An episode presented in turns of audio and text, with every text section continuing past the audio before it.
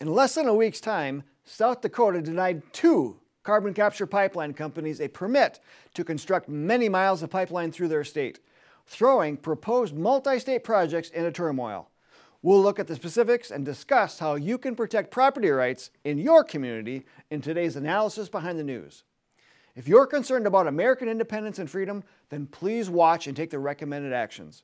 Also, be sure to like, share, and subscribe so we can break through big tech censorship and reach many others.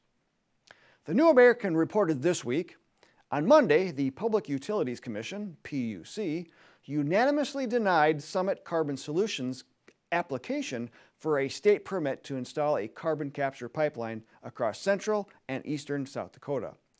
The motion came from the PUC's lead staff attorney, Kristen Edwards, who maintained that Summit could not meet pipeline moratorium and setback ordinances passed in four counties. Let's keep in mind that this is the same state that a judge had allowed Summit Carbon Solutions, the pipeline company seeking the permit, to trespass and vandalize parts of Jared Bosley's property under the guise of doing a survey. The survey involved a drilling rig punching two test wells at least 90 feet into his land, trampling and destroying parts of his crops and small trees that he and his children had planted. While far from over, the battle has caused great concern among those farmers who have decided that they do not want to grant easements to Summit.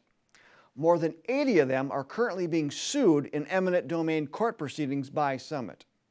Mr. Bosley reacted to the latest denial with hope. He said, The people's voice has been heard. It was a good day here in South Dakota. You're either a patriot or a communist. There's no in between anymore. Us Americans, we're patriots. We got to stand together because it's time to take this nation back one little win at a time. Well, this little win comes because four counties out of a total of 66 counties decided to protect the property rights of their citizens. As the New American pointed out, South Dakota law requires that transmission projects adhere to all state and local requirements. Summit says in their lawsuits that federal law trumps state and local. And unfortunately, some counties across the Midwest and Plain states have fallen victim to this falsehood. Instead of taking a stand and protecting property rights, many ignore or are unaware of their duty to protect their constituents.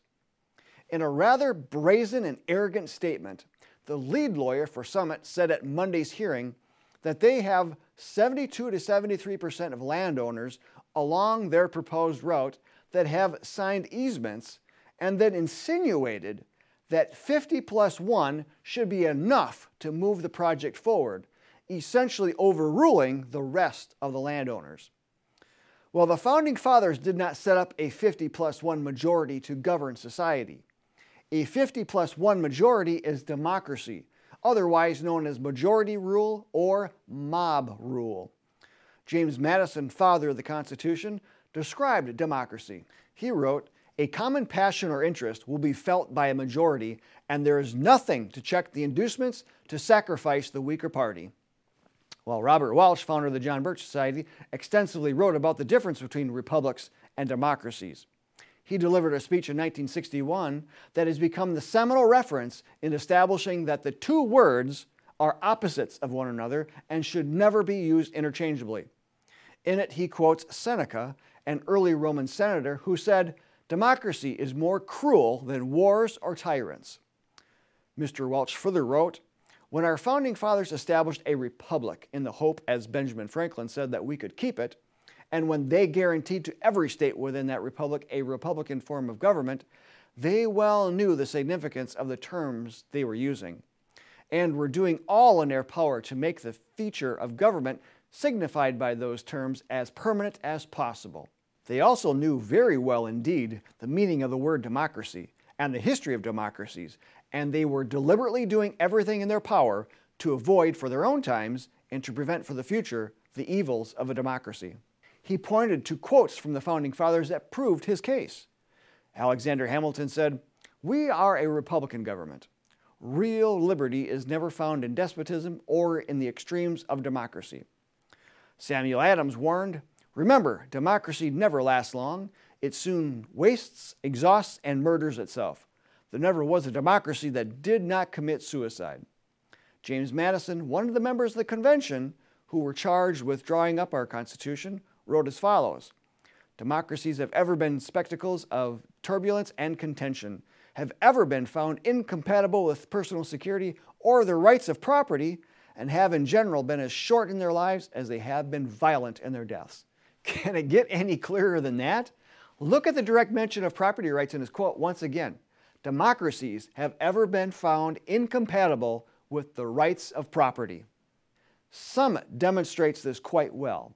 If it were up to them, their majority would trample the rights of the minority. Yet the republic form of government, as guaranteed to every state according to Article 4, Section 4 of the U.S. Constitution, protects the minority from the whims of the majority. As Arthur Thompson has written for an upcoming addendum on his property rights book, eminent domain can be a necessary thing, but the potential for its misuse is high. Only by being involved in your local political activities can you have enough influence to make sure that such procedures do not get out of hand. By being involved. That was the main point made at last weekend's annual JBS Leadership Conference held in Des Moines, Iowa. On Saturday morning, we held a panel of individuals involved in fighting these proposed carbon capture pipelines, including an Iowa farmer, an Iowa County Commissioner, an Iowa attorney and landowner, a Nebraska rancher, and the JBS field coordinator for the area. Former Congressman Steve King also spoke on efforts to protect property rights. Steve Kenkel, the Iowa County Commissioner on the panel and chairman of his county board, said that after Shelby County enacted setbacks to protect constituents, Summit promptly sued the county. According to the Des Moines Register, Shelby's ordinance required that hazardous liquid pipelines be at least two miles from a city's limits, a half mile from churches, schools, nursing homes, long term care facilities, and hospitals, a quarter mile from public parks and recreation areas, and 1,000 feet from occupied buildings, livestock confinements, electric generation and transmission equipment, and drinking water and wastewater treatment plants. A judge has temporarily stayed enforcement of the restrictions. The judge wrote, State and local agencies could not regulate safety matters, and that common sense suggests that these restrictions would eliminate all or almost all land in Shelby County on which an Iowa Utilities Board approved pipeline could be built. This creates a serious possibility the IUB would approve the construction of the pipeline, but Summit would be unable to build because it could not comply with the requirements of the ordinance. Yes, Judge, that's the sovereignty of a county body, as Summit has found out in South Dakota. Those closest to the people should be able to protect the people. Yet the governor appointed three person Iowa Utilities Board has been granted legislative and judicial power that threatens to trample the property rights of many landowners.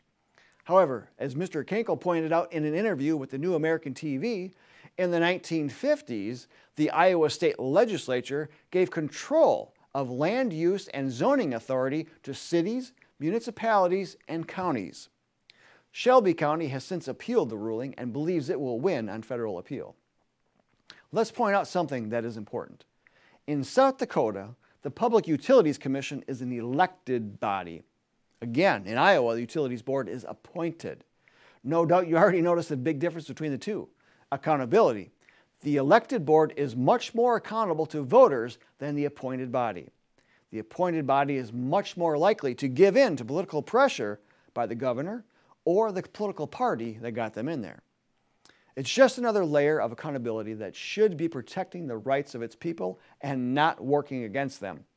For landowners caught in the web of these carbon capture pipelines, our conference made it clear that efforts to stop these rights violations must be organized.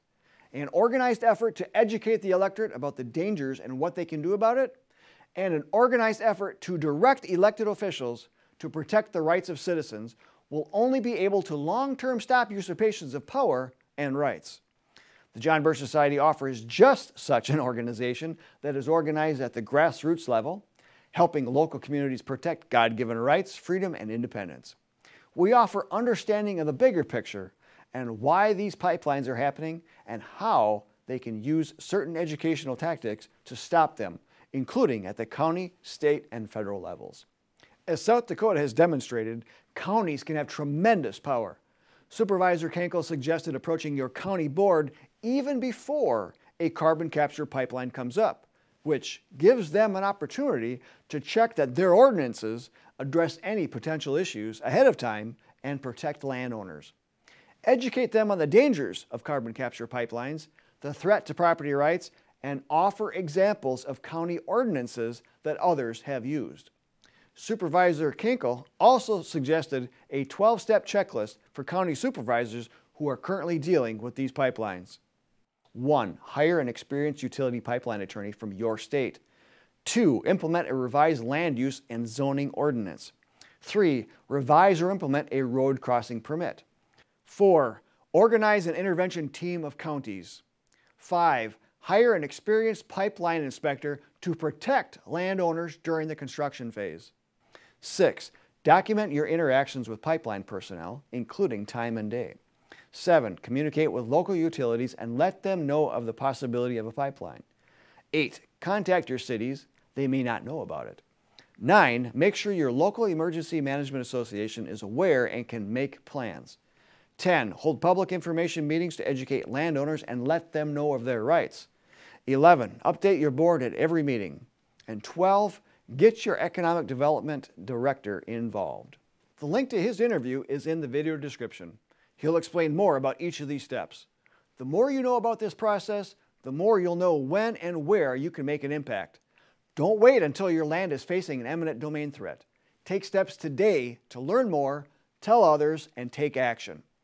County sheriffs and other elected county officials can certainly protect rights of constituents by interposing to nullify any unconstitutional orders, edicts, or laws. The wins in South Dakota also give them time to work at the state legislative level too for 2024. The educational foundation that was beginning to be built can be strengthened and used for progress. Keep in mind that the South Dakota House passed it, but fell flat in the Senate with Republicans killing the bill in committee that would have strengthened property rights. This also happened in Iowa. Visit our Stop the War on Farmers page at jbs.org for more resources. Then share the interview and related pipeline news and victories with your county supervisors. All links are in the video description. I'm Bill Hahn for the John Birch Society. Until next time, learn more and take action.